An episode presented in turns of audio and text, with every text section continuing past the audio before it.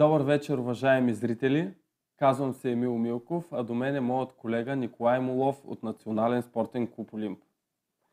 В стремежа си да защитаваме своята мисия, а именно да придаваме допълнителна стойност, съдействайки на децата, възрастните и организациите, да развиват своите възможности за изява, за да постигнат високите цели, които са си поставили, решихме да направим предаването «Ще се срещнем на върха».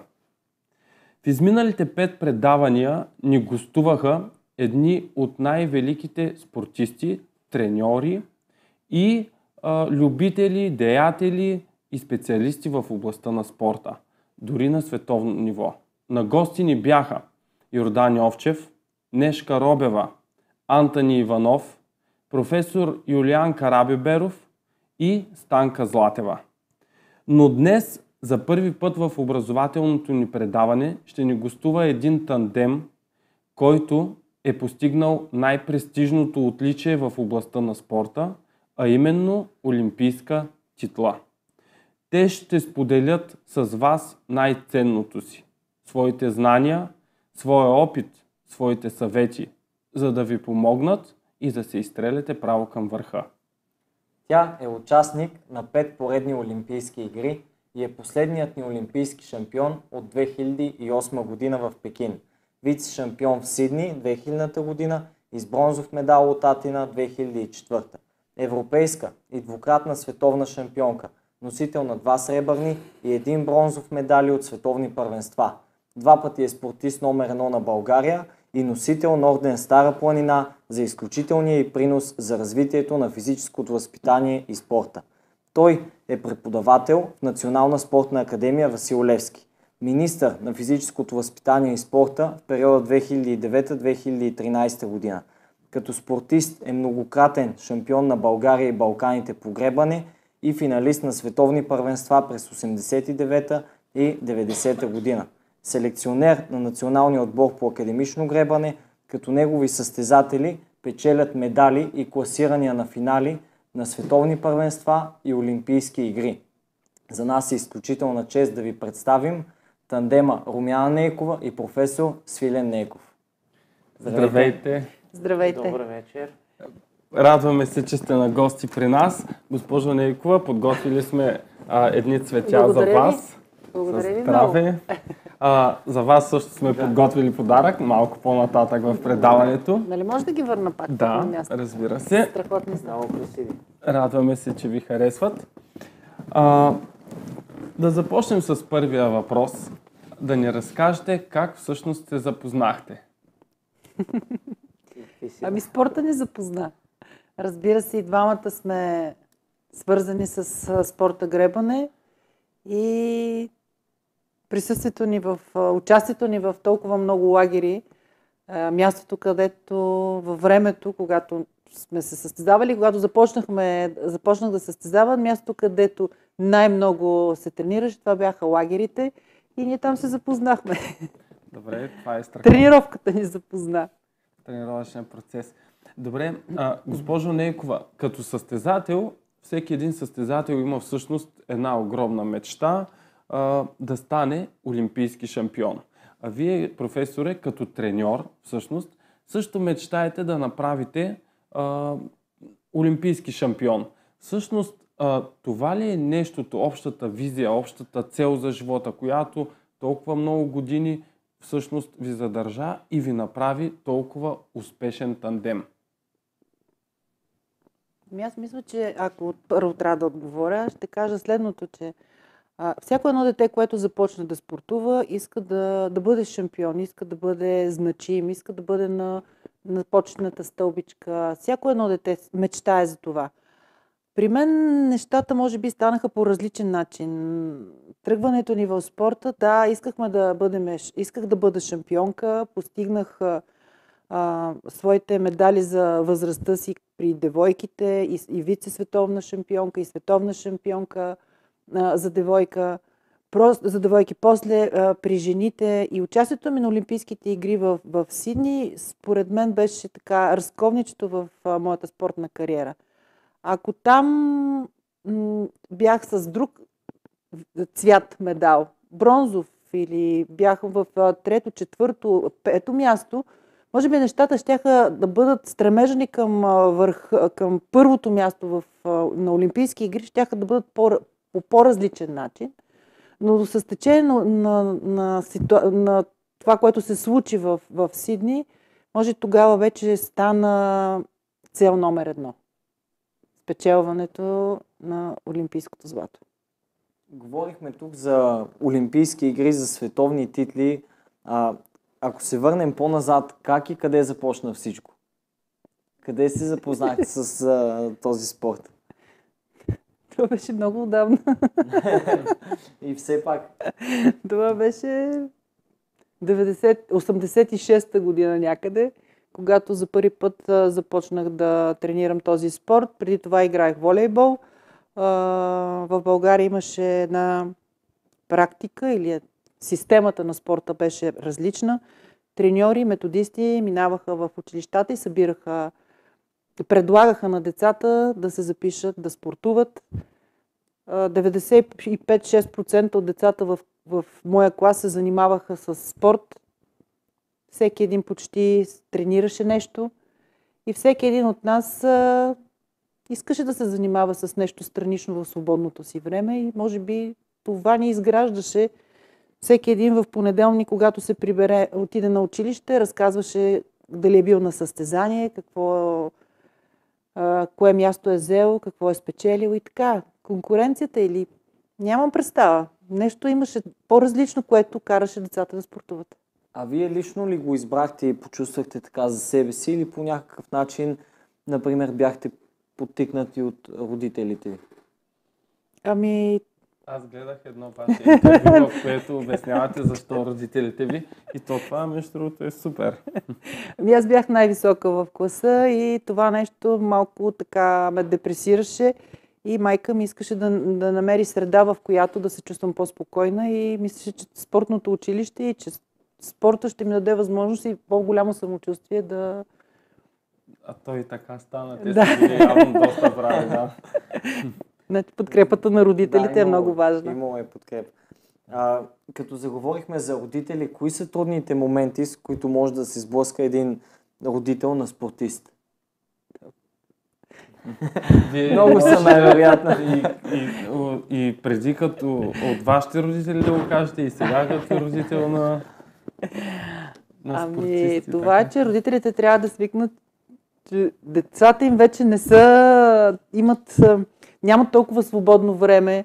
А, майка ми и баща ми могат да кажат, че те се притесняваха от това, че и събота и неделя ние трябваше да тренираме.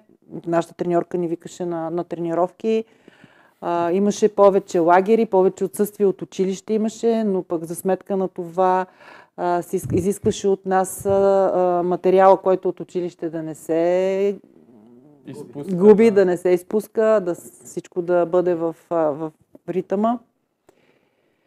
И така, а вече като ние като родители, е малко, може би е малко по-трудно, защото може би сме по-амбициозни родители, не знам. Е, със сигурност да. А ето тук от тази гледна точка, какъв съвет може да дадете на другите родители, които ни гледат в момента? Ами, децата трябва да бъдат ангажирани като цяло.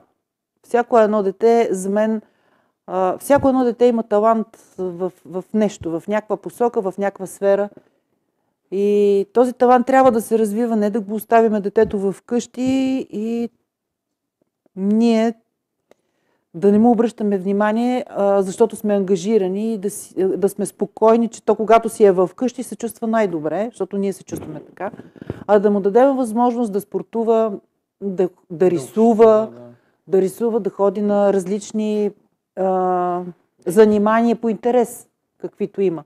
Да пее, да танцува. Добре. Аз в тази посока само бих казал на родителите да подкрепят децата си, които спортуват, да застават за тях, да не съжаляват за пропуснатите часове, в които чакат децата да свършат тренировка, да ги вземат, да отидат, да ги закарат. Т.е. да не съжаляват за отделеното време, защото това е, това е богатство и го правят за, за собствените си деца. И да могат нали, да бъдат търпеливи, да изчакат времето и максимално да подкрепят децата си по отношение на тренировките. Добре, супер. Професоре, следващият ни въпрос е към вас. Всички знаем, че осигуряващите успеха фактори в спорта са четири. Първия е наличието на състезател, който да притежава генотипни фактори, т.е. наследствените. Втория е фенотипните фактори, които са примерно околната среда, придобитите фактори.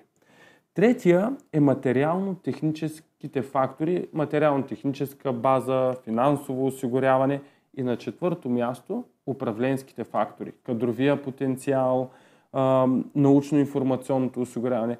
Кой от тези фактори, четирте, се явява в крайна сметка като най-важен и определящ успеха на един състезател? Отговорът тук е ясен. Тук се едно ме питате за малкото име на Васил Левски. Нали? А, тоест, ясно е, че това са фенотипните фактори, защото това е тренировъчния процес.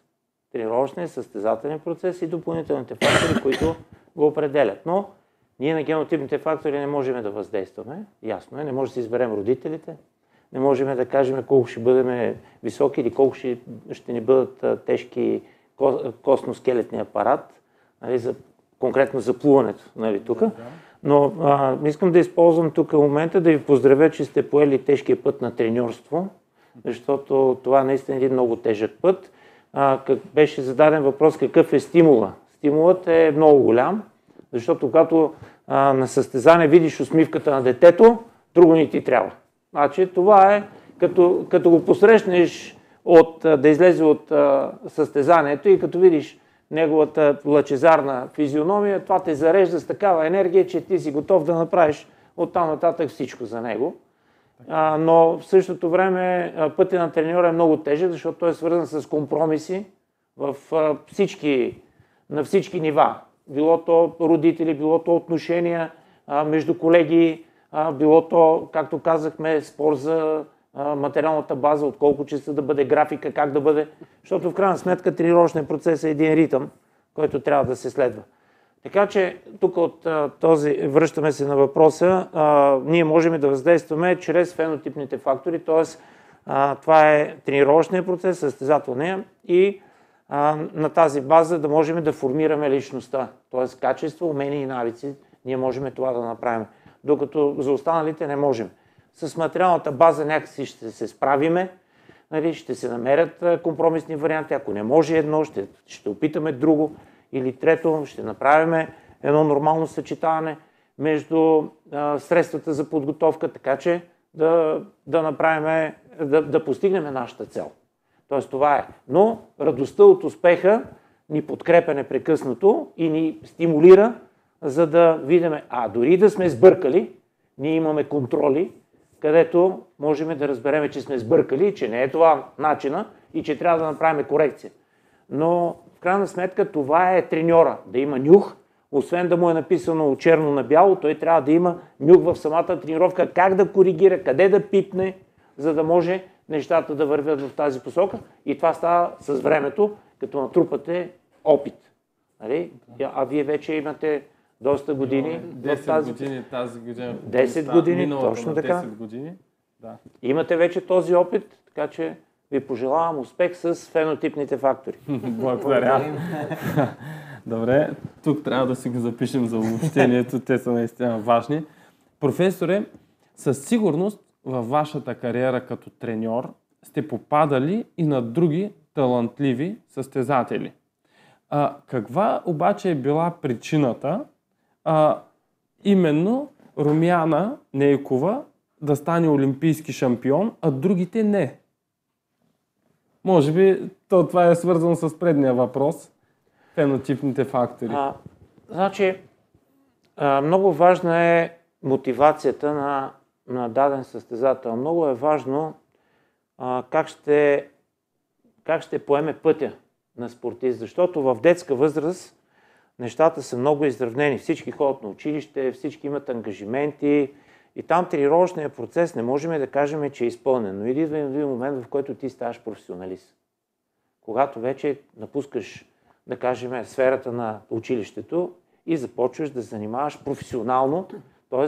Не, не че докато си дете ти си любител, но в крайна сметка цялата заетост, непрекъснатото движение на училище, връщаш се, отиваш, вечеряш, обядваш, прибираш се в къщи, пътуваш с автобусите, всичко това нещо, в един момент, когато стане специализирана тренировъчната дейност, тогава има вече режим, има ритъм на работата, започват да излизат и първите резултати. И грешката тук е, ако ние не сме избрали а, спортния талант, ние не сме го открили в детска възраст. Само, че се оказва, че не само спортният талант е достатъчен, а много повече труд. Защото им, аз съм имал състезателки, а, нали, които не са били толкова талантливи по отношение на, а, на, на качествата, които притежават, обаче с мотивацията, с желанието за работа, с раздаването във всяка една тренировка, тя успя да стане световна шампионка. Така ли а, станахте олимпийска шампионка? А, при нея са малко по-различни нещата, защото тя действително е талантлив състезател. Той говори за друга състезателка, Да, която за друга също стана световна шампионка. За Виктория Димитрова говоря, Да. която стана световна шампионка Тя в страшно много го искаше като Тогава бях треньор на две състезателки и двете бях с златен медал. Две световни шампионки имах. Нали, всички доста ми завиждах. Така в тройката на Международната федерация. А, тогава, по това време. Но мисълта ми е, че а, много е важно желанието на състезателя. Тоест, както казваме ние в, в тренировката, че не е важно само ти да кажеш каква е тренировката, а е важно активността на детето по отношение на изпълнението. Тоест, другата страна колко е активна. Този, който изпълнява, той трябва да го иска. И ние трябва така да направим. Беседи, разговори, анкети, това както вие правите, нали, поздравления за всички тези усилия. А, децата по този начин се чувстват в, едно, в една спортна среда, в едно спортно семейство, защото треньорите, а, всички други, които са рехабилитатори, доктори, всички, които работят, стават един абсолютен колектив и много здрав такъв колектив, който развива качества във времето и после това ти помага и в живота. Така че мотивацията, да, мотивацията, желанието на състезател да докаже себе си. Първо изявява себе си, после треньора, клуба, федерация, държава. Ако трябва да ги степенуваме. И именно това желание за реализация кара, те кара да побеждаваш себе си. Тоест волята като качество на човека е изключително важна и съответно мотивация. Добре. Следващия ми въпрос е и към двама ви. А, защо успехите ни в детско-юношеския спорт са доста големи, но в един по-късен етап те се губят? Каква е причината според вас? Когато станат мъже и жени, примерно успехите не са такива, каквито малко са. го Аз каза. преди малко го Да. казах Той това преди нещо. малко го каза.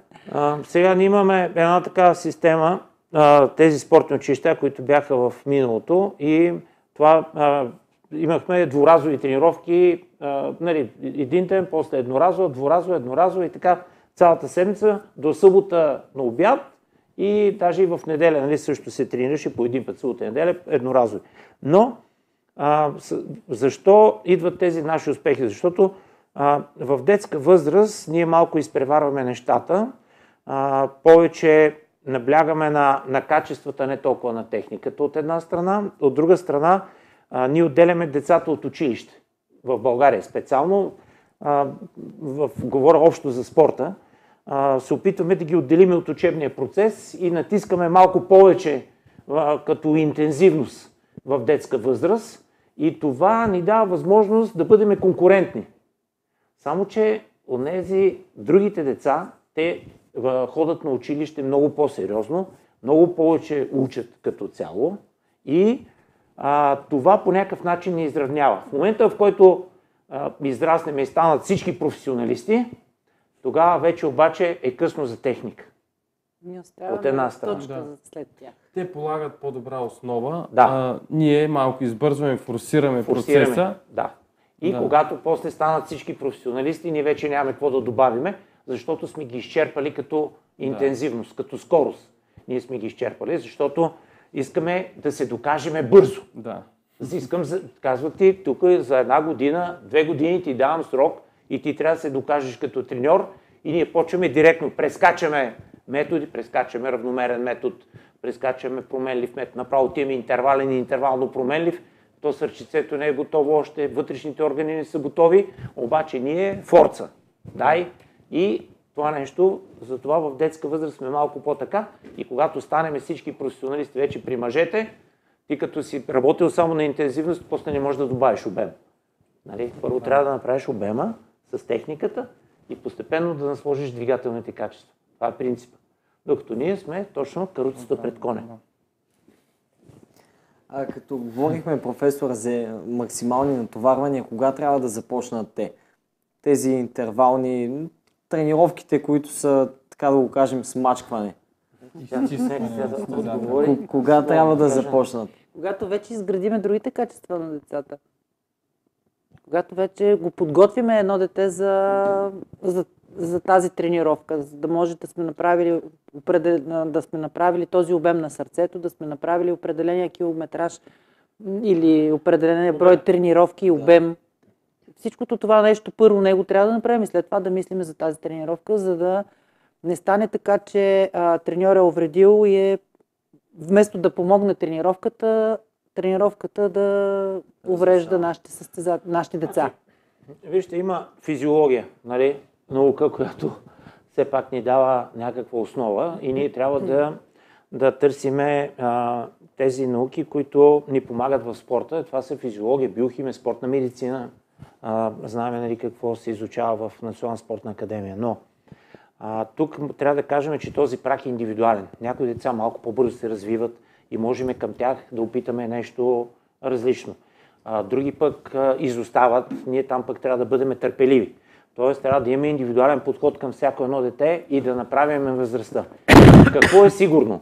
Че ако в пубертетния период не развиеме издръжливостта, после не чака и нищо от това дете. Тоест, изтървеме ли пубертетния период, в който трябва да, да развиваш аеробните възможности на състезател, после много трудно ти можеш да го направиш голям двигател, да кажем 6,5 AMG. нали? Много трудно ще го направиш, той си остане трабанче. 800 кубика и това няма да му даде възможност за транспорт на системите на кислорода, няма да му даде а, тази кислородна консумация, която е необходима за един голям пловец нали, или пловкиня. А, всичко това нещо се изгражда в детска възраст. Тоест, големи, големите обеми на ниска интензивност ни дават възможност да а, изградиме тези качества. А вече индивидуалният прак на всеки един състезател, и, и знаете, ние деца много има акселерати, много по-бързо да, се развиват, да, да, да. а другите се развиват на много по-късно. Ние трябва индивидуално да подходиме по отношение на силовата работа. Нали? Гледам ги сега в тениса, изключително много контузии. Станат 9-10 клас и вече са контузини, разтежения, лакти, на това се дължи, което говорихме. Дължи а, се не е само на... тениса, в голяма част от в спорта. Дъл, дължи се на големите прекомерни натоварвания, които децата получават в детска възраст. И, и ние затова казах, че трябва да се опираме на физиологията, в която много точно са обяснени етапите на развитие на едно дете. А, и в плуването има много нали, а, така, учени а, а, така, треньори, които са описали а, много добре много методиката, добре да. методиката за израстване и за, да, на един Може би да, спомели, да споменем, че за обема, за техниката, това е валидно и за другите циклични спортове, да. където издръжливостта е основно качество. Така е. А пък има един датски учен, той се казва Нилс Бор и печели Нобелова награда за това, а, за принципа на допълнителността.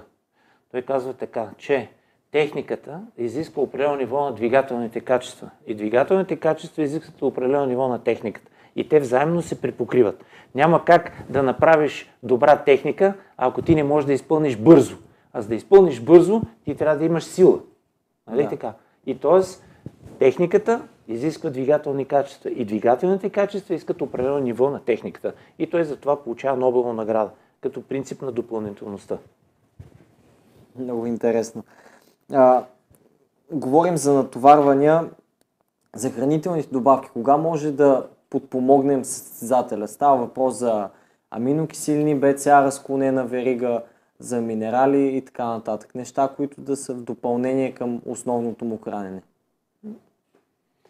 А, значи, храненето вие много добре сте запознати как трябва да, бъде, да бъдат разпределени основните така, енергетични продукти. Това са въглехидрати, мазнини и белтъци. На първо място ние трябва да оправим храната на, на състезателите, т.е. те трябва да имат определеното процентно съотношение на закуска, на обяд и на вечеря. Знаете нали, като храни какво трябва да се прави, да не влизам в подробности. А пък по-нататък вече, когато натоварванията, обема и интензивността започнат да стават доста по-високи и енергоразхода на състезателя чувствително се повиши, тогава могат да бъдат добавени всички тези аминокиселини, витамини, минерали, за които се говори. Най-важното е, обаче от всичко е храната и съня. Значи състезател трябва да има 8 часа сън, защото това нещо го възстановява най-добре трябва да има специално хранене а, спортиста, в който да съдържа необходимия брой, а, необходим, необходимото количество въглехидрати, за да може да издържаме на всички тези натоварвания. И тук пак е индивидуално, но не можем без а, тези добавки. Значи не може организма, този, който а, вие знаете, че а, когато един автомобил го готвите за състезателен автомобил, там нещата стават много по-изпилени. Нали? Да, Поталата да, да. стават други, вътрешните органи, сърцето от такова става такова увеличава си обема, примерно достига по някой път при големите пловци над 900 кубически сантиметра. Особено в плуването, когато той е поставил, нали, нараства обема заради неговото поставяне в вода и хоризонталното положение. Въпросът е, че вътрешните органи, самите сърдечно-съдова система, тя има други размери. Други размери. Количеството на изтласкана кръв е различно, отколкото при нормалните хора. Черният дроп е в голем всичко. Вътрешните органи, за да функционира като един двига, голям двигател, те, те по съвсем различен начин. А те искат допълнителна енергия.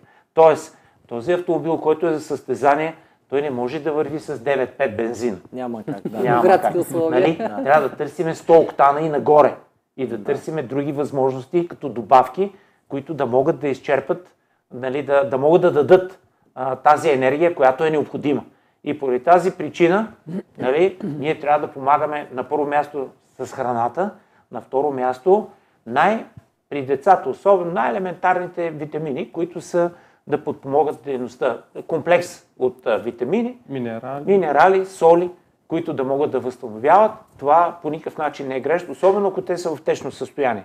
Защото те преминават и, и се да. освобождават. Те нямат и даже и задръжка. Така че от тази гледна точка аминокиселините са много важни, особено както казахте БЦА разклонена верига, защото нали, те при натоварване излизат извън мускулната клетка, а след това се връщат обратно и правят синтез, особено вечер, когато състезателът спи и е поел необходимото количество белтък, също време сте му дали малко и казеинче, казеин, и този протеин млечен, за да се активира вече, за да се активира вече този така наречен синтез на белтък.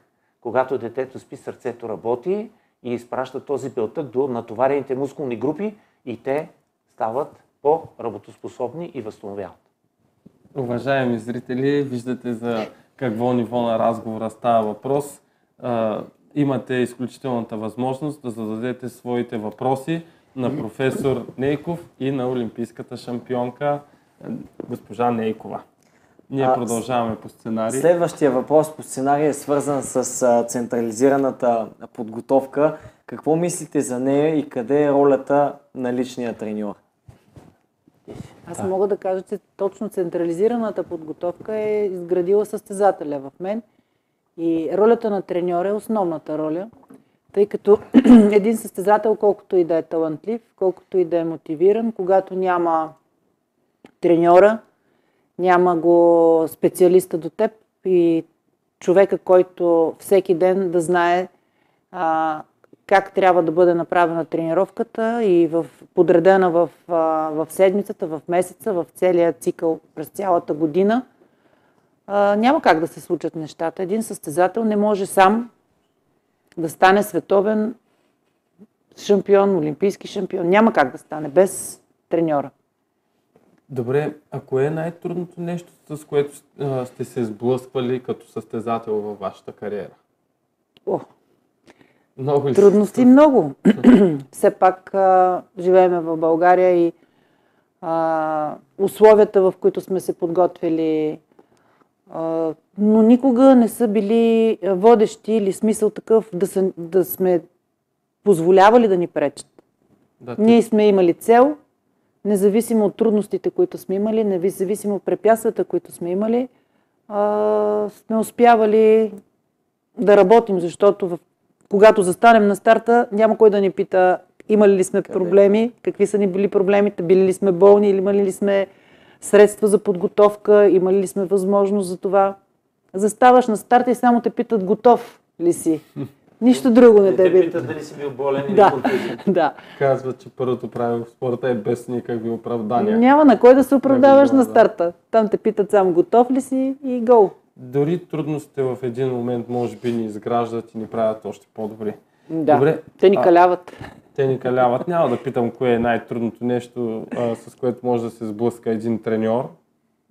Има, има ли такова? О, Най-трудното нещо е, когато състезателя Запо... Значи, е, а, доверието между треньор и състезател е изключително важно. То се постига трудно. Защото в началото ти му обясняваш, примерно, на състезател колко си добър, обаче той докато не почне да получава резултатите, не може да повярва. В момента, в който пък започне да получава резултатите от а, вашия труд, тогава изведнъж а, по някой път а, състезателите започват да казват на треньора, сменяме ролите. Състезател става треньора, пък треньора почва да слуша. Ето това е този труден момент, който може да си пиеме кафето след тренировката, отиваме нали, в сладкарницата да изядем по една тортичка да сме си приятели, но като влеземе в басейна, един е като е долу във водата, други отгоре, ясно трябва да се знае кой е управляващата и коя е управляваната страна. Трябва да има ясно разграничение. Иначе той започва да ти обяснява какво трябва да прави и как днеска се чувствал, например. Състезател, например, много лесно се подава на своето емоционално състояние. И а, когато вече се спечели една такава близост, треньора му каже едно, той му отговори три. Тогава особено, когато, особено когато е уморен. Нали? Когато уморен и не може да задържа а, тази, а, това, тази емоция. А, а, в- когато това нещо се получи, а, започва да се наслагва. Една тренировка, две тренировки и започва да тежи. И, и, и няма, тогава няма изграждане, а се получава плато. Нали? Да. А, и трябва да търси треньора начини и възможности по някакъв начин създател, защото има в него напрежение, да го избие това напрежение. Даже с риск да му каже, бе, взимай си багажа и 2-3 дена да те няма. И след 3 дена пак идваме и пак почваме наново. Нали? За да може да се освободи това напрежение и нещата да тръгнат нормално. Ето, ето там, когато създател, значи там е тънкият момент а, да се знае, че тренировката е тренировка и с нея компромис няма. Защото треньора, за да дойде да ти я каже тренировката, той е започнал да я мисли още от когато е свършила предната. Това е разликата между учителя и между треньора. Бие звънеца и учителя повече нищо не го интересува. Оттам нататък е студента или ученика. Той трябва да се подготви, той трябва да направи всички. А тук, като свърши тренировката, треньора почва да мисли. Дозата добре ли дойде? Той успя ли да поеме тренировъчното натоварване или му дойде малко повече? Или можеше малко по-малко да бъде? И я да видя тук сега да променя. На базата на информацията, която получава от хронометъра и от другите измервателни апаратури, лактат, пулс и така нататък, треньора прави актуализация на следващата тренировка. И когато отидеш и се справиш а, на следващата тренировка и я кажеш, това значи, че на 100% това е закон. Ето това е трудността в тренировъчния процес. Да. Тоест, не можеш да наложиш нещо, ако той ти каже, е, тренер, днеска, днеска не съм добре, вчера бяхме на рожден ден, може ли тренировката да е от 5, защото съм на рожден ден? И тогава разваляме ритъма Да. на седмичния микроцикъл, на тренировъчната програма. Нарушиш ли ритъма, то организма свиква по едно и също време да тренира. Нарушиш ли му ритъма, знаете какво става Така е, да. на, на препятствените бягания. Нали? И Там аз- е ритъм. Нарушиш ли ритъма, пада препятствие. Днес имам един състезател, днес му е почивния ден. Той по принцип трябва днес да почива. Но майка му ме пита, може ли да дойдем днес, а в събота да пропуснем. А пък аз сега как да обясня, че в събота тренир... целта на тренировката е да се възстановим, а днес той като отиде пред другия треньор, ще плува два пъти тежка тренировка Една и то два пъти делфин, да, и е за И точно оттам нататък да. нарушаваме, Оттам нататък, да. както пандемията ни разби периодизацията на тренировъчния процес, се чудиме откъде как да излеземе. Може би това с децата, контролирането на емоциите с състезателя по-скоро идва оттам, защото обикновено треньора е по-възрастния, по-зрелия, по-олегналия, а състезателя е и все пак и по-млад и оттам идва този, това по-трудно контролиране на емоциите. И при големите се получава. Да. Да знаете. Отиваме на Олимпийски игри и ми казват, казвай тренировката и да влизам. Край. А там нищо не можеш да направиш. Там трябва само да си мълчиш, защото ако им развалиш настроението, трябва да си много търпелив, много внимателен последните три дни преди големия старт. Защото състезател се изнервя. Така като говориш момчетата и Не, не става въпрос за нея. че това За става други въпрос за мен. състезатели.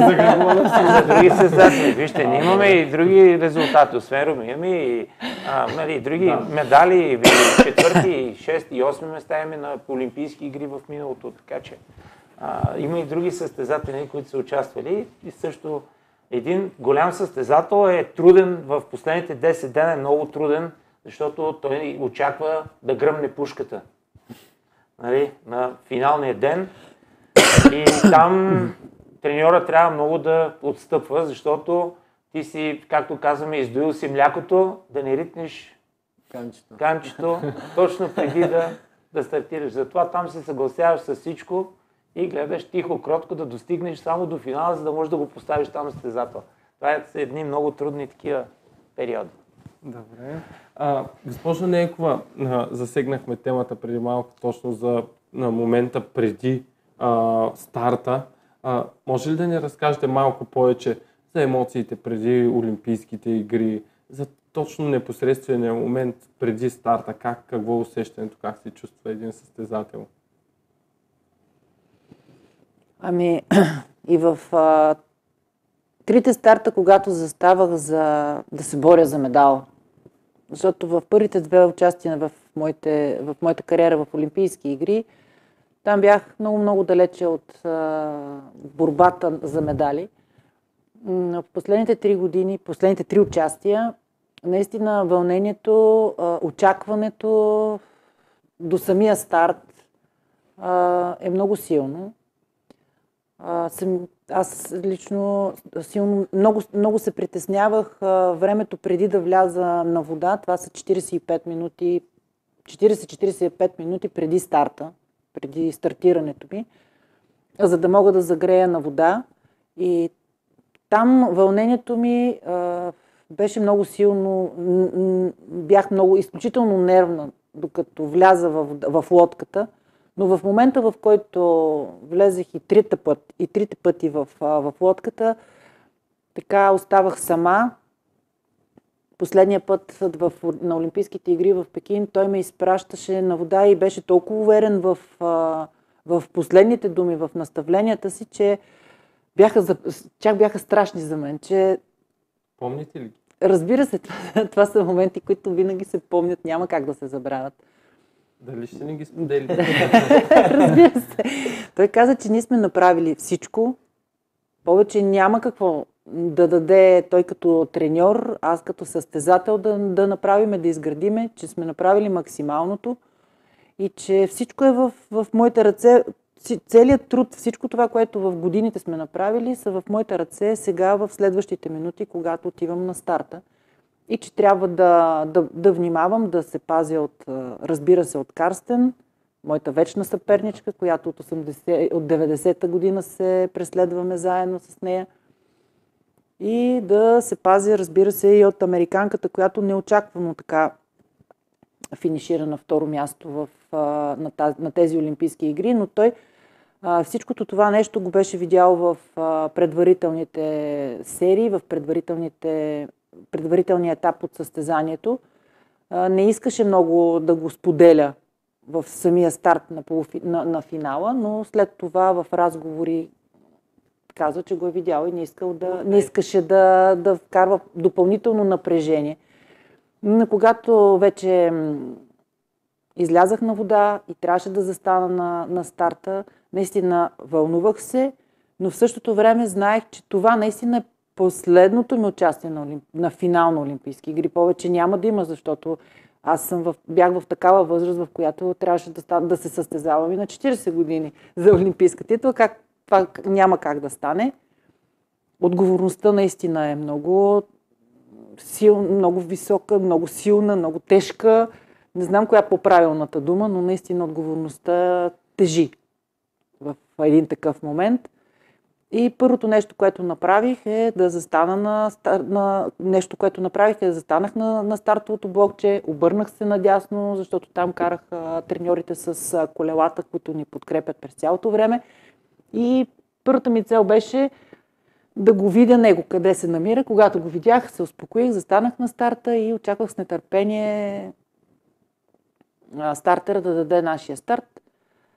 Наистина, изключително мотивирана бях, изключително концентрирана през цялото време, независимо от това, че имаше страшно много хора, имаше много шум а, около гребния канал. Аз чувах само него.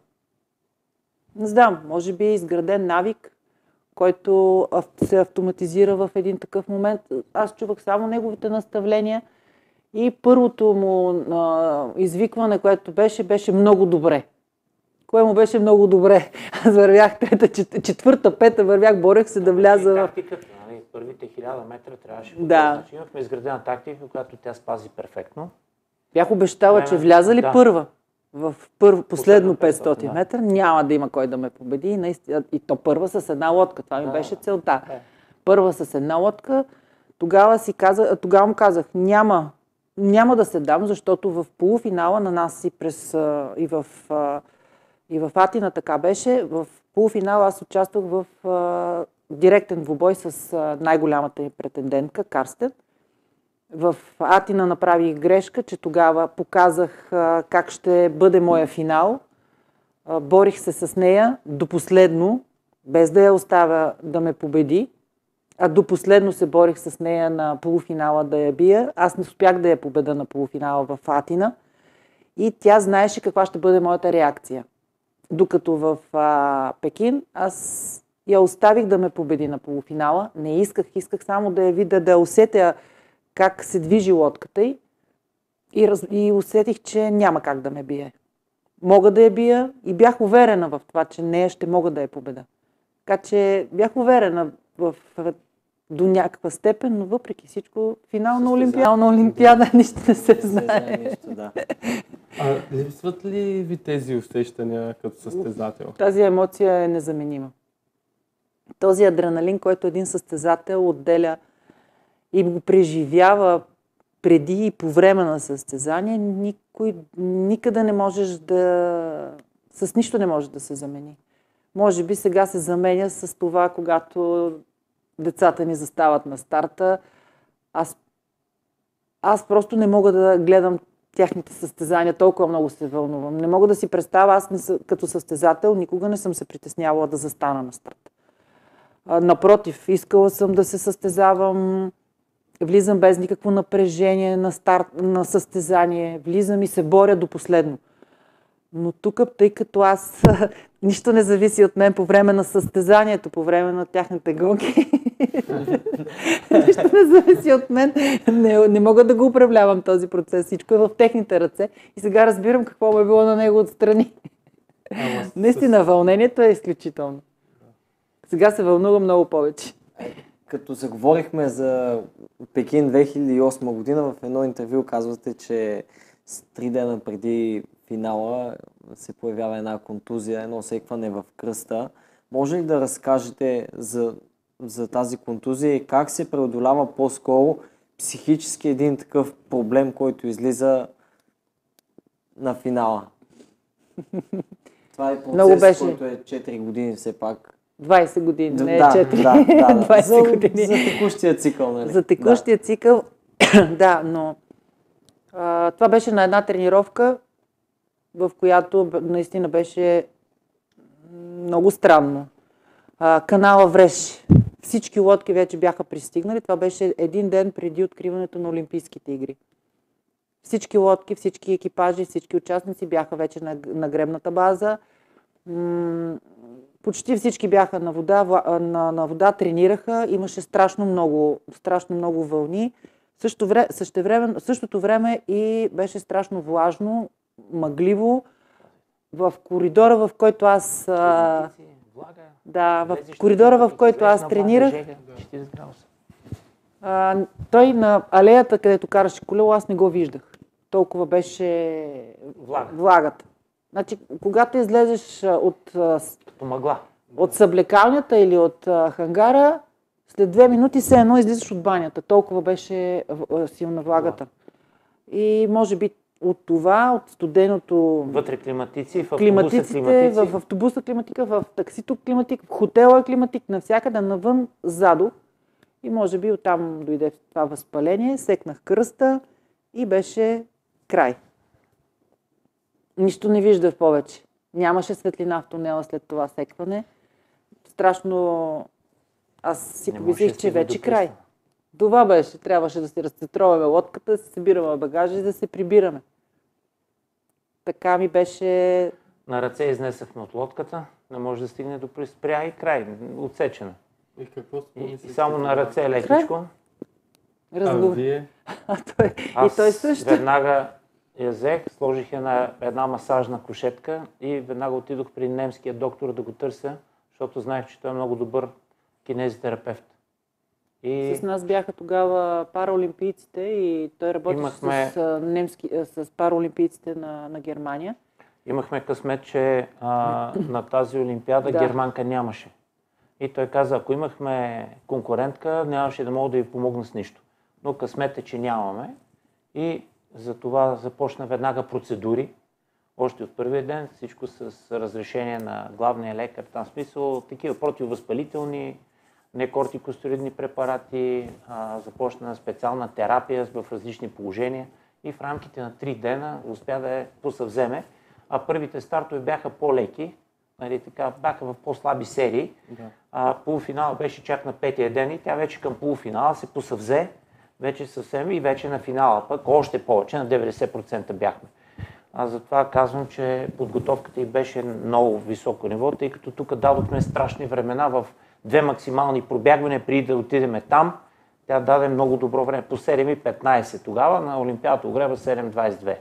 Значи тук две, два пъти, точно през 2 км, нали, направихме два пъти по 7.15, което ми даваше а, основание, че е, сме много добре Да, подготвени. аз имах, все пак, въпреки всичко, аз имах а, отговор, отговори на... Ако случайно не бях станала първо, щях да му кажа, че ме е заболял кръста. Имах си оправдание готово, разбира се. Той, защото а, когато ме изпращаше, той толкова беше убеден, че няма кой да ме бие. То се видя в предварителните. Да, но това е плашещо, това е отговорност, която Да. ти, той, той ме натоварва с изпращането, ти ме натоварваш с изпращането на Не е пристана. Положителна. Ами, натоварването е, отговор... поемаш отговорността. И аз си казвам, ми добре. Нали, то, той е плашещо в един момент. Той толкова беше сигурен, толкова беше убедителен. И аз в един момент викам ми, добре, но но си казвам, ми, ако не стане така, ще кажа, че ме е заболял кръста. Но това беше само. Оттам нататък не съм си помислила нищо. Влязах и започнах да загрявам професионално и да се отнеса професионално към това, което съм тръгнала. Явно е бил прав. да. А от ваша страна е, сме чували пък за една катастрофа с а, колела там. Не се е, Е. случило. Той, ня... той няма една да катастрофа. Той има много катастрофи.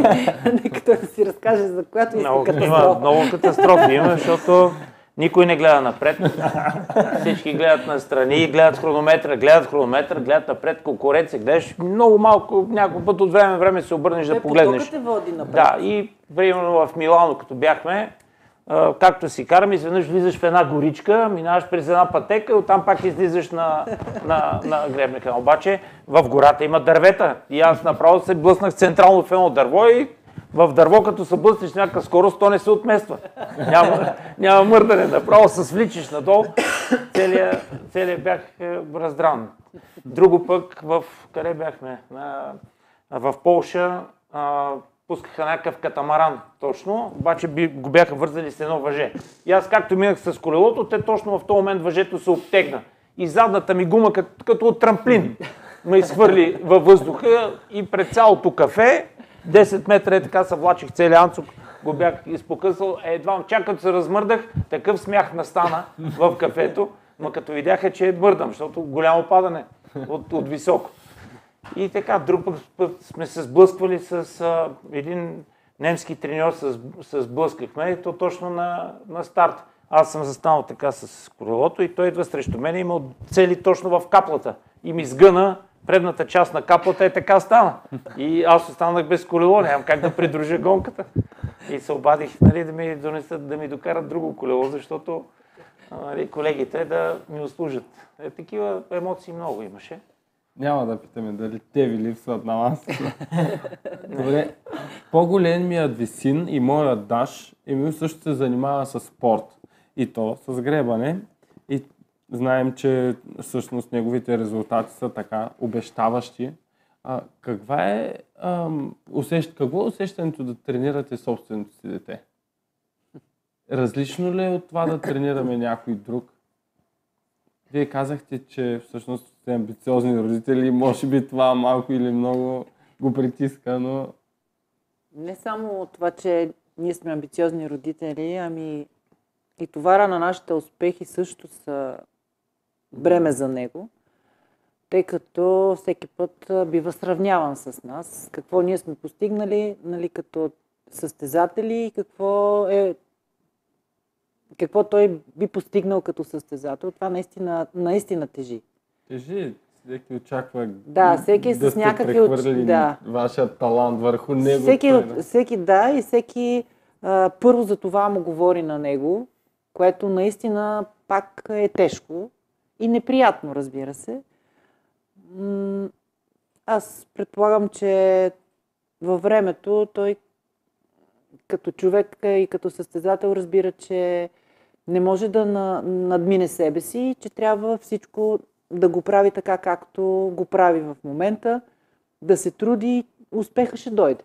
Без труд. Той видя, и той в годините е видял, когато, сме работи, когато аз съм била състезателка, че без тренировка, без труд няма как да успее.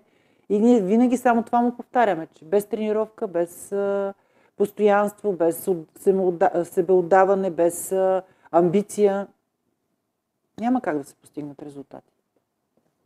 Добре. А, всъщност, вие в едно ваше също интервю говорите за звездната болест. Всички знаем, че да, вие сте изпитвали. Да. Да. А... Но много бързо бях презимена. То е резултатът презими. да, да. Да. Може ли да ни кажете точно а, какво е усещането, кога идва то при един състезател и как можем да се предпазим от нея или просто да чакаме следващия неуспех, Според така да кажем, резултат. Като видиш байрака и че целият свят е станал на крака в твоя чест, звездния миг идва. Аха. Като видиш, че всичко ти е в краката, дето викат, да. и, и, и три багреника е на първо място, оттам нататък е почва, има време. Айде да почваме да тренираме. Има време. Сега ще до декември. Ама изпускаме октомври, ноември, декември, изпускаме три месеца, в които трябва да подложиш основата. Нали? Да. Като строиме големите небостъргачи, трябва да дълбаеш дълбоки основи. Не можеш да го построиш на, на нивото на земята. И ние изпускаме основата. А как Ето, може... тя, тя ще продължи. Може ли да се предпазим от нея или просто това е част от пътя? Аз мисля, че а, без да състезателя да усети, че че идва товарния влак. Че идва товарния влак. Няма, колкото и да му го обясняваш, колкото и да казваш, че това не, не трябва да се прави така, без, както каза той, да те удари товарния влак, няма как да се случи, защото ти не го усещаш. Ти се, състезателя се усеща излъган или, как да кажа, а, на те карат да тренираш. А в същото време а, аз ще го кажа направо 2002 година, когато станах световна шампионка. С рекорд. С рекорд, който... Който до ден днешен не е подобрен. Да. 707. Да. да а... 4 секунди. Ме грабнаха медиите, грабнаха ме из, изявите на, в това студио, в а, това радио, в а, това списание, навсякъде. И тренировъчният процес, както каза той, остана на заден план, но следващата година беше а, квалификация за Олимпийски игри 2003 година. А, имахме една голяма, една така силна програма за участие в, в международни регати и световни купи. И изведнъж в първата регата, когато участвах... Бях купил всичко, самолетни билети. Бях поговорил с холандците, как ще претовариме лодката от Мюнхен, тя да пътува за Холандия. Всичко го бях направил, беше перфектно купено, направено. Обаче стана и така. на първата регата, бой, защото айде да почваме да тренираме. Няма. А, октомври стана, другия месец. Декември стана. Не, не, на Белмикен почваме да тренираме. Айде на 10 януари почнахме да тренираме и май месец искаме да състезаваме. Не ни стигна времето. Като отидахме на първата регата, едва припадна по синя, цялата устни трепереше, не можахме даже на, на финал разминавате, последните 100 метра спира. Я разминават някакви лимонади, както казваме ние. И там викам, аз сега приключваме всички пътешествия от тук нататък. Багажа, лодката обратно за България, отпаднаха всички други трансфери. Самолетните билети, всичко се върна и обратно в България. Три месеца работа и пак се тонша. Тогава ме мотивира един- негов колега, няма да казвам името му, приятел, който му каза, еми така е, звездната боля си я хвана и тя може би на световното трудно ще влезе на финал. Искам да ви кажа, че когато ми го каза това, така някак си много ме заболя и, и ме мотивира. И когато финиширахме и станах първа и се връщах от а, награждаването. Кажи как се върна от награждането. На мен ми казаха, отивай от- оттатък, защото изнасят на чершав. В един чершав я бяха хванали, беше припаднала. Да. Труден, По инерция ми е финишира. спорта, Последните труден. два цикла финишира по инерция лодката про- просто от инерция. Стана шампионка. Но после на кислородно дишане, апарати, всичко. М- Може ли, може би е редно да зададем и няколко въпроса тук от зрителите му, да ги разгледаш. Да. А, Шпиц. Го е казал. Първия Краси Атанасов ви поздравява. А, Елин благодари и на двама ви, че сте ни накарали да се гордеем. А, моля госпожа Нейкова от гледна точка на състезател да каже кои три личности качества трябва да притежава един състезател и господин Нейков от треньорска гледна точка да каже кои три личностни качества също трябва да притежава един състезател. За да успее. За да успееш в нещо, трябва много да го искаш. Да бъдеш много търпелив в това и да знаеш, че пътя към успеха е много дълъг. По този път а, няма как да минеш просто е така, с песен и с штракане на пръсти, а трябва много труд в, а, в, в този път нагоре към успеха. Така че аз мога да кажа от моя си опит, много труд, много търпение, много последователност и страшно много съм го искала. Страшно много исках да успея да се кача на, на първото място на Олимпийските игри. А според вас, професор? А, според мен, нали, като добавка само, а, трябва да в, в, ти трябва да си шампион по дух. Тоест, във всяка една тренировка ти трябва да побеждаваш своята конкуренция или своите... Себе си.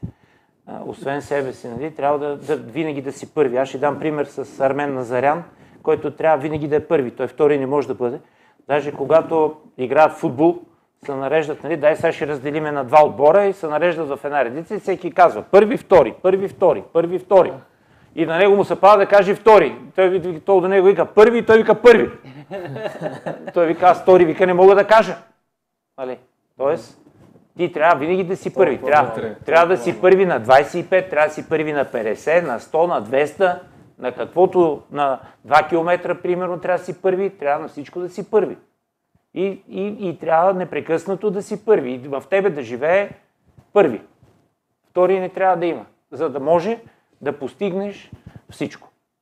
Ако го искаш по този начин, това е казал Марк Шпиц. Всичко можеш да постигнеш. Само трябва да си готов да платиш цената. Да. Всички обичаме да печелим, но колко обичат да тренират. Е, А, Краси Атанасов, вече няколко години спорта се получава един парадокс. Колкото повече работиш за високо спортно майсторство, толкова по-малко пари изкарваш. Усилията и жертвите, които са необходими, със сигурност не са справедливо заплатени. В един момент това действа демотивиращо и отблъскващо до някъде, до някъде за треньорите. Какво мислите, какво е решението на този казус като треньор, като бивш министър, какво мислите по въпроса? А, на колко години? Краси ли? Това момче, което задава Не въпрос. знам.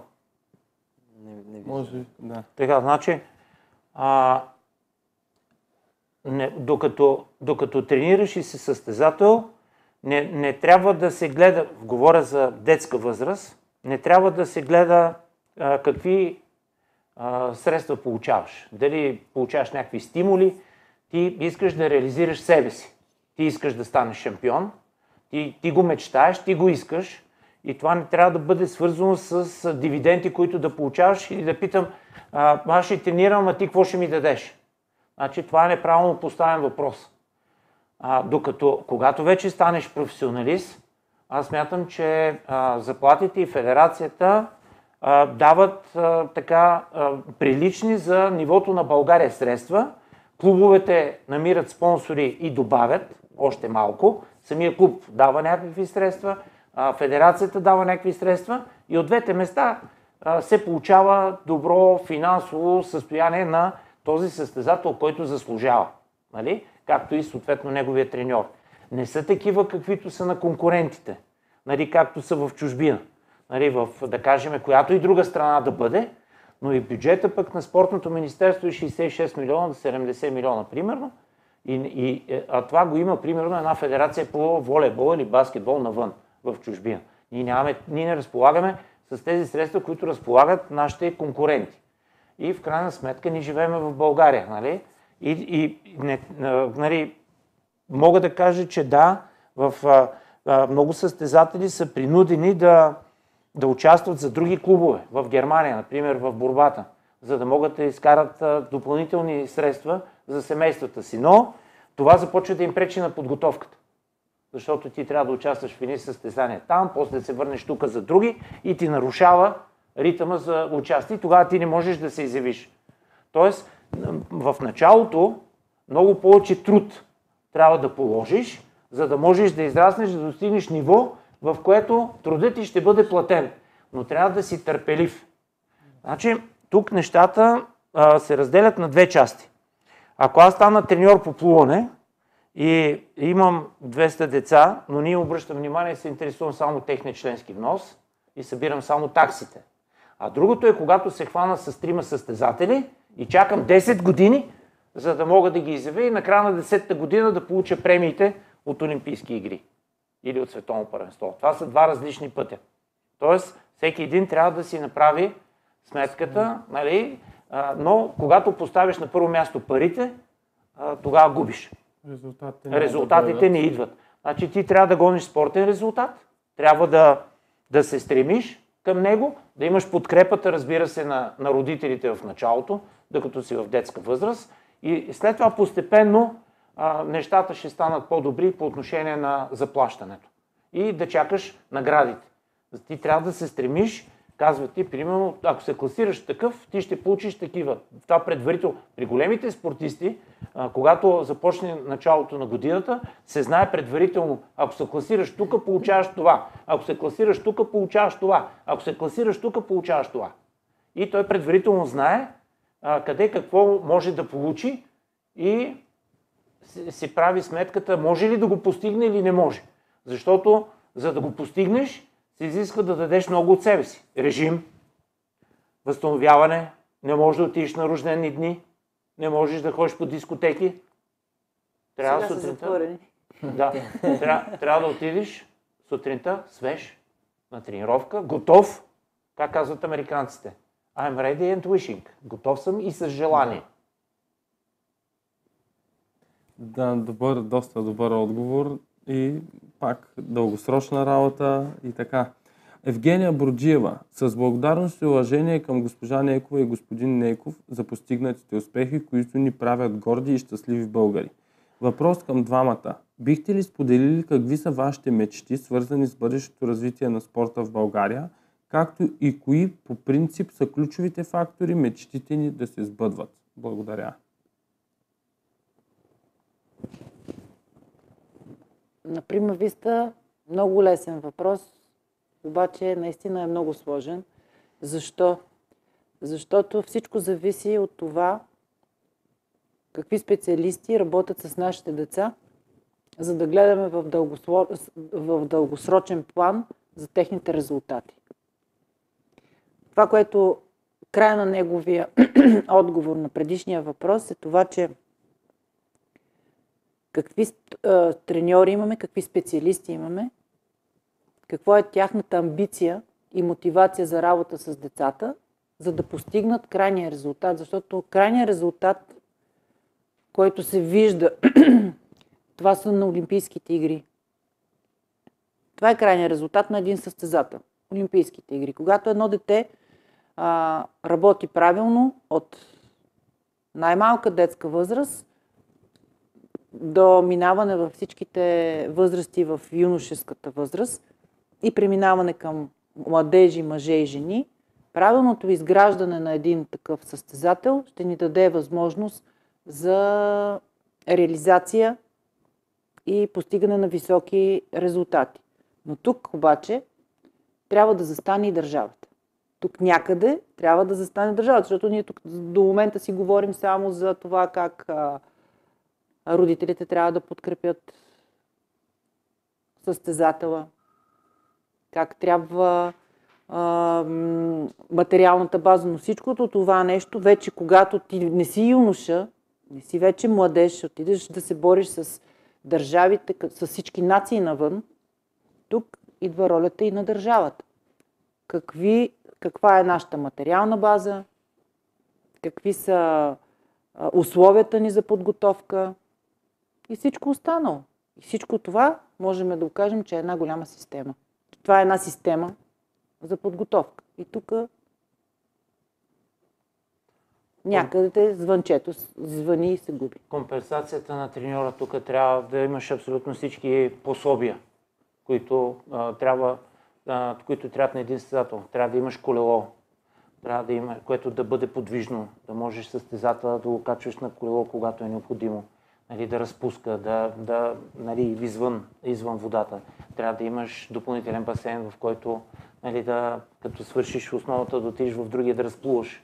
Нали, трябва да, да имаш достатъчно вода, условията, условията, условията трябва да имаш. Ако ги нямаш условията, треньора трябва да ги създаде изкуствено, да намира начини и варианти да бъде гъвкав, за да може да предостави най-доброто възстановяване след всяка една тренировка на състезател, включително и храненето.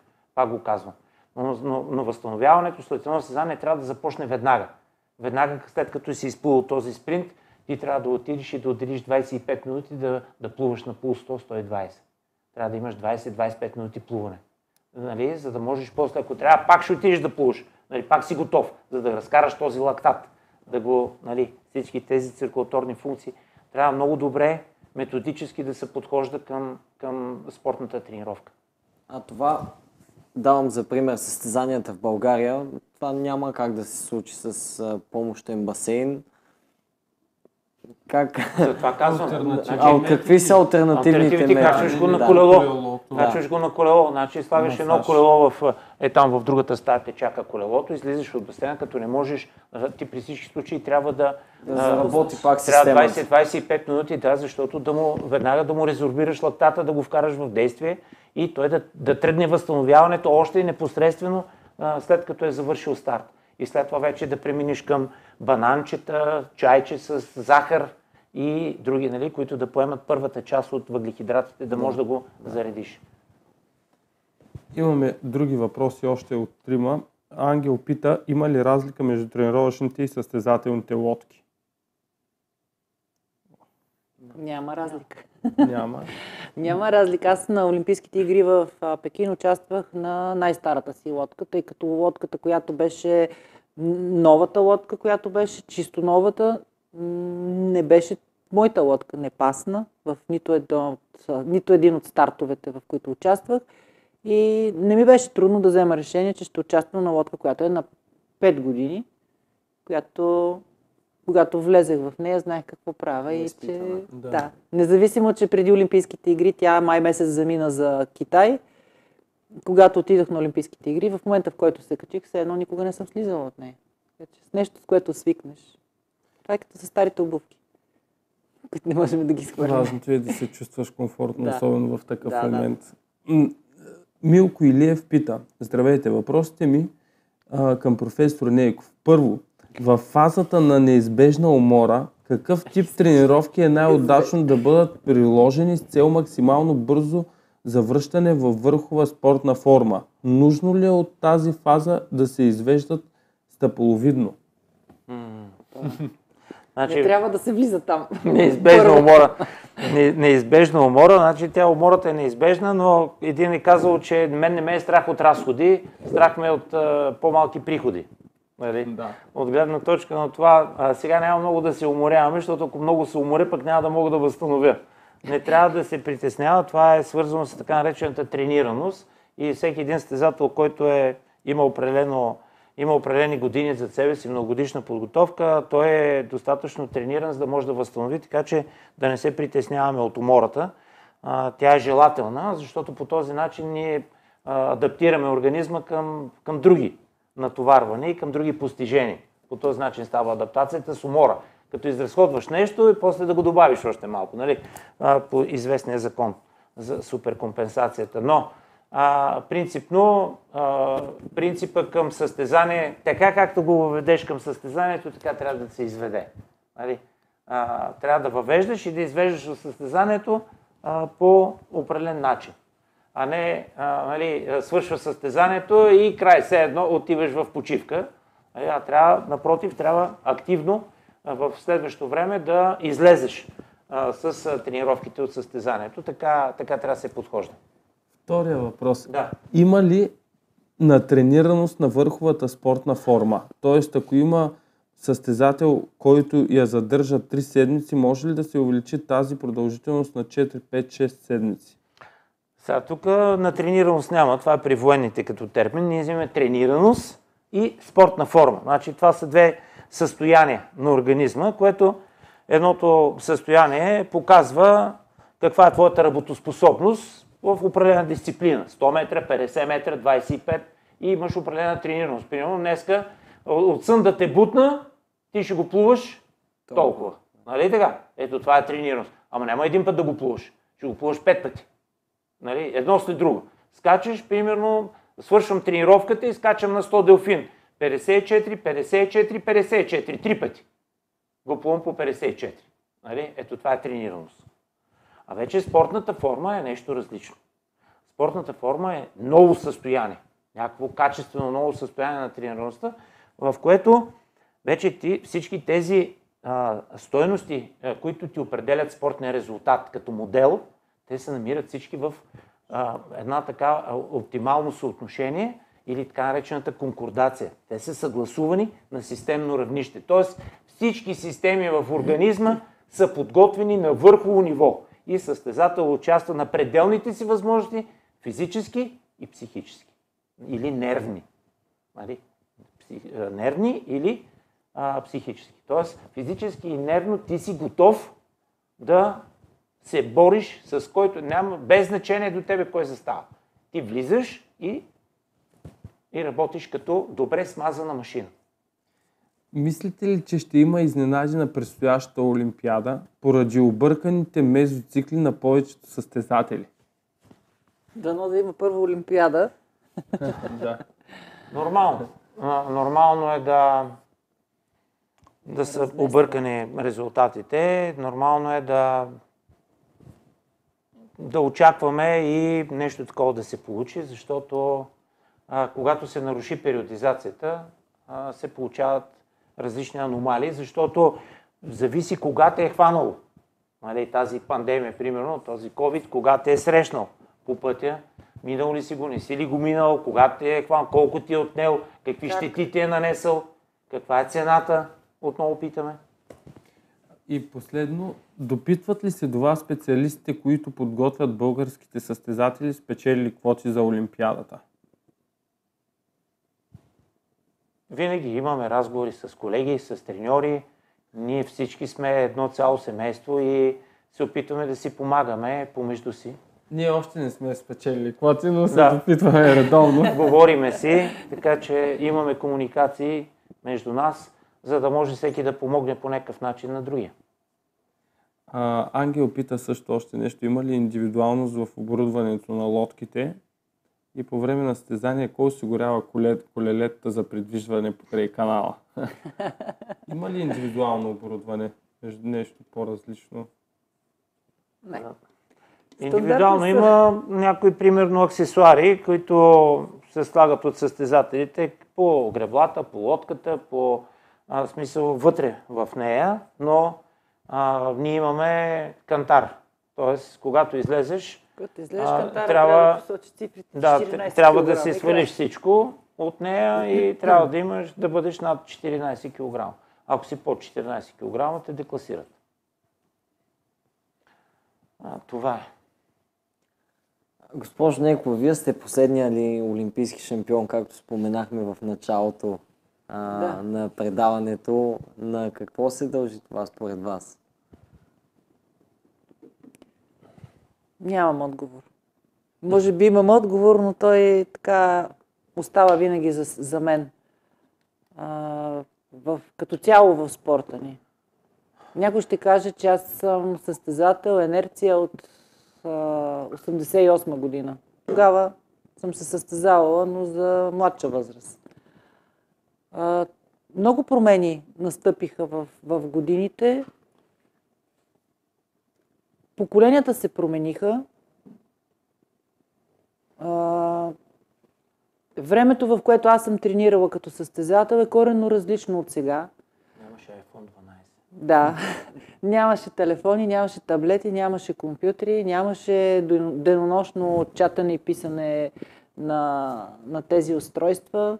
Приоритетите на децата, на състезателите, на родителите, на, на организаторите, на ръководителите са различни. И може би всичко е комплекс.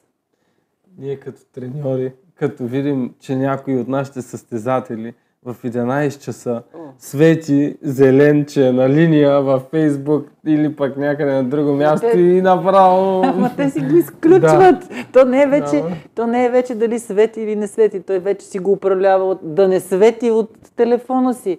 Но те не могат без това. Техниката Децата не могат убие. вече без това. Ето тази Техниката ще убие света. Съвременно. Да. Съвремен, научно, научно-техническия прогрес, всичко това, което се случва, роботизация, компютризация, което навлиза мощно в сферата на производството, първо ще премахне а, човешкия труд и ще остави много безработни, защото а, всичко ще се командва онлайн или с а, програми.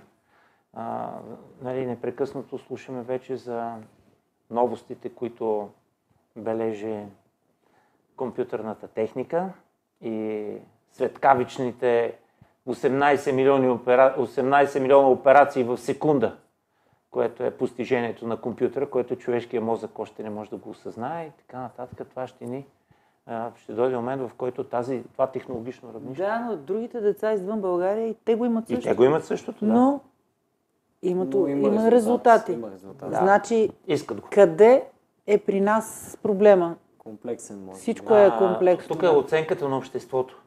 Значи, доколко Е обществото спорт. оценява шампионската титла. Значи, тук тази оценка при нас започна да се губи. Да. Защото а, нали, започнаха да те питат, добре, ти като стана сега първи, какви пари взе? Нали? А, това е. Ти каква кола караш? Това стана нали, в 9-10 клас, вече в момента, в който навършат а, 18 години, децата вече са моторизирани с личен автомобил и а, измерването се извършва в а, някакви такива категории, които, които пречат на, на спорта. Тоест доказването не е в, а, на, на терена, а доказването е извън терена. Колко са силни моите родители, какво могат да ми осигурят и аз колко съм повече от тебе на тази база. А не... Ценностите се да. и... и... И тогава те Центъра питат... на друго място. А, добре, аз е тук ходя, примерно на дискотека, взимам 1000 лева. Ти колко взимаш като създател? Той казва, аз взимам 400. Е, вика, стой си там, да взимаш 400 лева. Обаче, тук инвестираш дългосрочно. Тоест, ти ги взимаш тези 400, но 20 дена си в лагер. Нали? Говорим за професионален състезател. Там имаш храна и спане, осигурено, транспорт нали? в тези и, а, и взимаш някаква, някакви средства, които не са 400, те са доста повече, но а, имаш някакви средства, които ти ги получаваш. И тук ти търсиш да докажеш себе си, да се изявиш. Ето това е проблема, който не може да се осъзнае.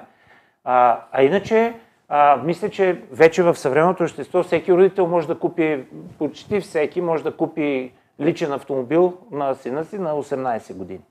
Защото те струват между 500 800 лева, 1200, 2000 лева. Може спокойно да се извади за какъвто и да автомобил, с който той се придвижва. Това, което всъщност ни улеснява, по-скоро в един момент се оказва, че всъщност ни пречи и не е в добра услуга на нас самите. Не. И аз така мисля, и аз така съм възпитан. И така се опитваме да въздействаме, да възпитаваме. Ще стане много постепенно във времето. Първо родителите трябва да го осъзнаят, че не трябва да има битка между отделните деца, още в детска възраст, кой по-хубав телефон има. Значи първата битка започва с телефон. кой има, каква марка телефон има и колко е в... Да, и започват даже да държат а, а, тон на учителите. Защо трябва да има дисциплина и оттам тръгват проблемите. Тази дисциплина е нарушена. Тя се пренася и в спорта, защото без дисциплина няма как да, да постигнеш резултати. Това е на първо място. Хигиена, дисциплина, на време идване на тренировка, подготовка и нагласа за самата тренировка и тогава вече да започне същинската част. Размишлявайки наистина толкова дълбоко върху този въпрос, ние всъщност достигаме до извода, че по-скоро нещата опират до ценностна система, до морал. Да, да, да. да, Идва да. един момент, в който и ти ще имаш BMW или Mercedes да. и там, каквото искаш, или Audi, а, обаче тебе не те питат а, ти с каква кола дойде, нали? а ти казват, я да видим сега ти какво можеш, какви са твоите качества и какво можеш да защитиш. Ето там е борбата. Защото и западния свят ги имат тези неща. Нали? Големите професионални зателни имат лични автомобили спонсорски, които са примерно на BMW или на Audi и те се возят в такива автомобили, т.е. тези нужди вече са задоволени състезателите. Но се търси там на терена да покажеш кой е най-добър. Това означава, че Меси и Роналдо трябва да спрат да, да не играят, да играят само няколко мача, защото те имат милиарди. Да. Нали? Да, да. Но ние виждаме Меси и Роналдо, че във всеки един матч той иска да се докаже. Че е шампион. Това е шампион. Да. Този, а, как победи Фелпс? А, от... А... Скул... Да той имаше желанието, да. имаше амбицията и волята и даде всичко възможно от себе си и успя.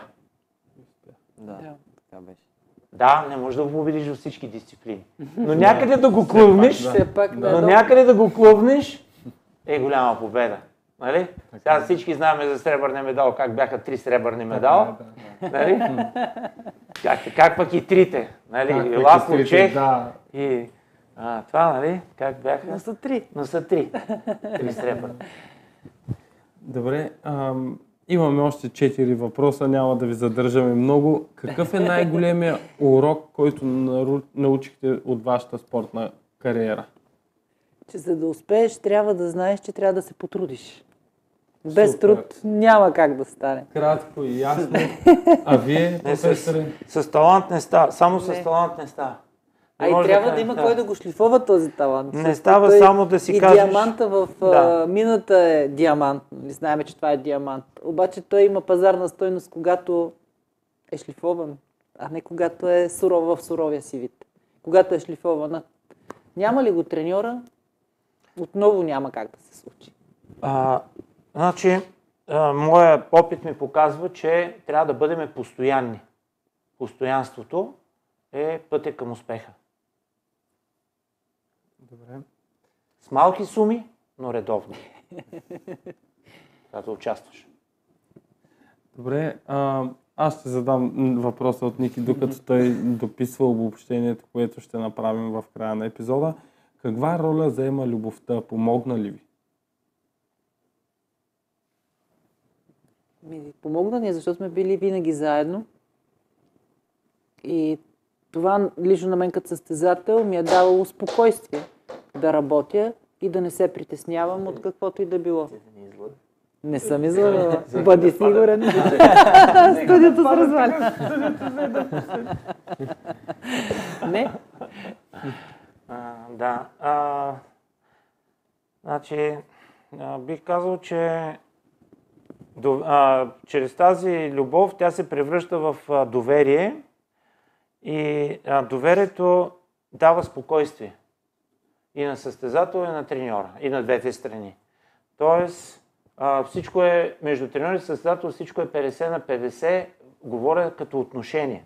Не говоря като разход, като труд, защото един има, да кажем, 70% труд, треньора има около 30%, да кажем, ако мога така да ги разпределя, защото основната фигура е представителното лице, който е Шумахера. Зад него стоят 25 души екип. Нали? И вече там има процентно разпределение. Нали? Колко на доктора, колко на масажиста, колко екипа, с който тебе е работил. Нали? Но организацията, а, която трябва да направи треньора си и екипа да, из, да подбере а, конкретния екип. Нали? А, знаеш, като отиваш да обираш някаква банка, трябва да избереш най-добрия шофьор, най-добрия компютърджия, който да спре светофарите, най-добрия късоразбивач, най-добрия това. Нали така? Така ги дават по филмите. Ти трябва, ти, е, да. ти, трябва да си, ти трябва да си подбереш екип, този екип да знае за какво става въпрос, нали? защото нещата в басейна са различни от сладките приказки, които тук си ги приказваме. Там нещата стават други. Нали? И тази отговорност се разпределя между всички тези хора, които знаят в точния момент къде да застанат. В точния момент, точното място. Защото нали знаем тази съгласуваност. За да може ръката да се движи в определена посока, точно в определено време трябва да се натисне точно определен бутон. За да може всяко мускулче да работи с необходимата сила. За да я движиш ръката по съответната траектория. Точно в определен момент, с точно определена сила. Ето това е нейният талант. Значи тя, за разлика от всички други състезатели, не дава нито един грам разлика в а, да скъса водата или да изпусне опората. Значи тя работи, такова чувство има към водата, че разпределя усилието. Знаете, в плуването. А мога ли да, хванеш да дръпна по-бързо? да. Ама ще скъсам водата. Да. И втората част от дистанцията ще ми го вземе това нещо. Защото в началото аз ще я бия водата и ще я късам. Обаче, като, като се обърна, ще, това нещо, тази енергия отива на вятър. Ето, това е важното. Да знаеш точния дъ- дължината на крачката, колко броят е. 19 ли е, 22 ли е, колко е на 50 метра и ти на състезание да се стремиш да си близко до, до това постижение, за да можеш да си изпълниш Целта. целта. Точно така. Тоест, а, при нея нито има късане, нито има изпускане на опората от начало до края. С точно определено усилие тя поддържа тази скорост. Усета към Да. водната среда. Кати Ледецки, Да. 800 метра. Всичките, так, всички, всяко едно 100. Да. Так, так, так, так. Нали? 400 метра, 800 метра, всичко е и много добре отработено във времето. Няма кой да я бие. Тя е сигурна, че ще бъде шампионка. Отива и го взима. Катинка Хошо, наследничка на Кристина Егерсеги в миналото. Нали? Да. Знаеме за какво става въпрос. Тя загуби от психическа, от на 200 гръб. Американката. В един момент а, психиката оказва... Да, но при равни други условия. Да. Значи, Да, готови сме за психиката, но при равни други условия, когато абсолютно всичко друго ни е на кантар. Равно. И тогава вече Юсин Болт и, а, Всички останали. и този. И а, американеца а, Джастин Гатлин. Джастин Гатлин дава по-добро време на, на полуфинал, отиват на финал, а Болт не дава по-добре време, значи той го бяга 89, с Болт го бяга 90 на, на полуфинала и на финала го бяга 90. А, а Гатлин не можа да потвърди 89 Той е на финала и падна с една стотна от Болт. Само от психика. А Гатлин беше. По-добър. А американците искаха страшно много да вземат 100 метра. Са се подготвили. Ангел казва, че за талантлив състезател е необходимо и талантлив треньор. Да, така Това е. със сигурност, да. Не талантлив треньора. Треньора се изгражда. А, родителите са ми били треньори. Аз произхождам от такова семейство. От малък съм научил на основните принципи. А, значи може да направиш компромис, но не трябва да нарушаваш принцип. Принципите не трябва да се нарушават. Какво? Значи по никакъв начин. Те са като закон. Нарушиш ли принципи, бъркаш. Но може да направиш компромис. Но компромисите не трябва да стават повече от един. Тоест трябва да бъдеш принципен. И да няма... И така треньора се изгражда, защото го усеща във времето, а състезателя намери ли най-малката пробойна, той си го взима. Неговото. Неговото си го взима. То си е негово. Моя баща също е треньор. А, както и да е. Последни два въпроса. А, първо, към вас, госпожа Нейкова. Какво ви даде спорта? Да се обърнете към мен, госпожо Нейкова. Всичкото това, което съм постигнала, спортният резултат ми дава самочувствието. През всичките тези години аз тренирах, състезавах се, постигах тези успехи, за да изграда името си в крайна сметка. И ми даде да бъда това, което винаги съм искала да бъда. Нещо различно от това, което е общата маса в обществото. А на вас, професоре, какво ви даде спорта? Той продължава да ми дава. Живея със спорта. Мисля непрекъснато а, за спорт. Търся да търся начини да подобряваме методиката на тренировка, да търсим по-съвършени системи за спортна подготовка, които да отговарят на нашите конкуренти, за да можем да бъдем конкурентоспособни. Но, за съжаление, в последните години децата са преориентирани в други направления, а не в спорт. И това ни, това ни затруднява. Нали? Защото аз съм сигурен, че България има много талантливи деца, които, ако наистина се хванат сериозно с спорт, ще имаме много шампиони. Докато сега спортните училища, училища ги а, а, запълваме с а, всякакви деца, само и само за да си направим групите. Нали? Това не е правилен подход.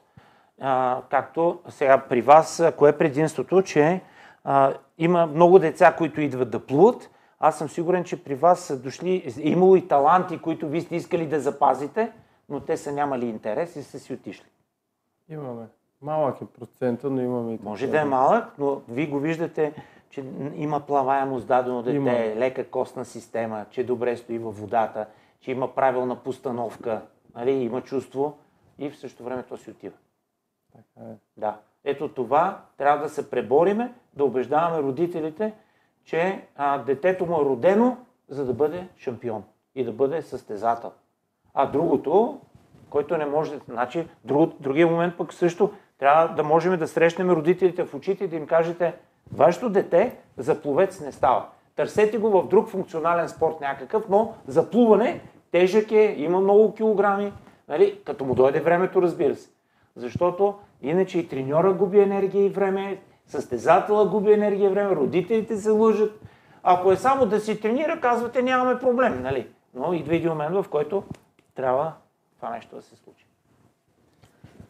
Много се радваме за хубавите думи. През цялото време аз записвах основни точки, върху които да направим в момента обобщение. Децата трябва да бъдат ангажирани, развивайте талантите им и ги подкрепяйте.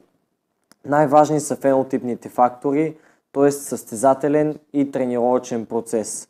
Както професор Свилен Неков добави, генотипа, каквото си имаме ние, няма как да го променим, но може да въздействаме върху тези фенотипни фактори. Мотивацията и желанието на състезателя ще го изтласкат на върха и той трябва много да го иска, за да стане шампион. В пубертета развивайте аеробните възможности. Храната и съня са равни и са основа за правилното възстановяване. Работете правилно във всички възрасти групи. В... Работете правилно във всички възрастови групи, за да дойде големият резултат и за да успеете, трябва да се потрудите. За финал, постоянството е пътят към успеха. Кратко, точно и ясно. Ако желаете, може да отправите ваше пожелание, послание на нашите зрители. Смело да мечтаят за каквото искат, мечтите се сбъдват. Аз си помечтах си, пожелах си да стана олимпийска шампионка и станах, така че всички мечти се сбъдват. И, така е. Има такава сентенция, че мечтите са високо горе, за тях не се търси оправдание, не се хленчи, иска се труд, постоянство, те не се купуват с пари, те се постигат. Добре. А, всъщност това е другия ни подарък. А, книгата на Зиг Зиглър ще се срещнем на върха, която, от която всъщност взехме и заглавието на нашото предаване. Добре, Надяваме се ни. да ви хареса. А, по всичко личи, Ние че обичате подарък, да се четете. видим на, на терена. Добре. А, искаме да ви благодарим, че приехте нашата покана. Беше ни изключително интересно. Научихме страшно много неща. А, за нас беше огромно удоволствие да си говорим. Тук е момента да благодарим и на нашите дългогодишни партньори от City Build Studio. А, благодарим ви за това, че бяхте наши гости. С а, вас, мили зрители, ще се срещнем отново след две седмици в нашето предаване. Ще се срещнем на върха сряда от 20 часа. Приятна вечер!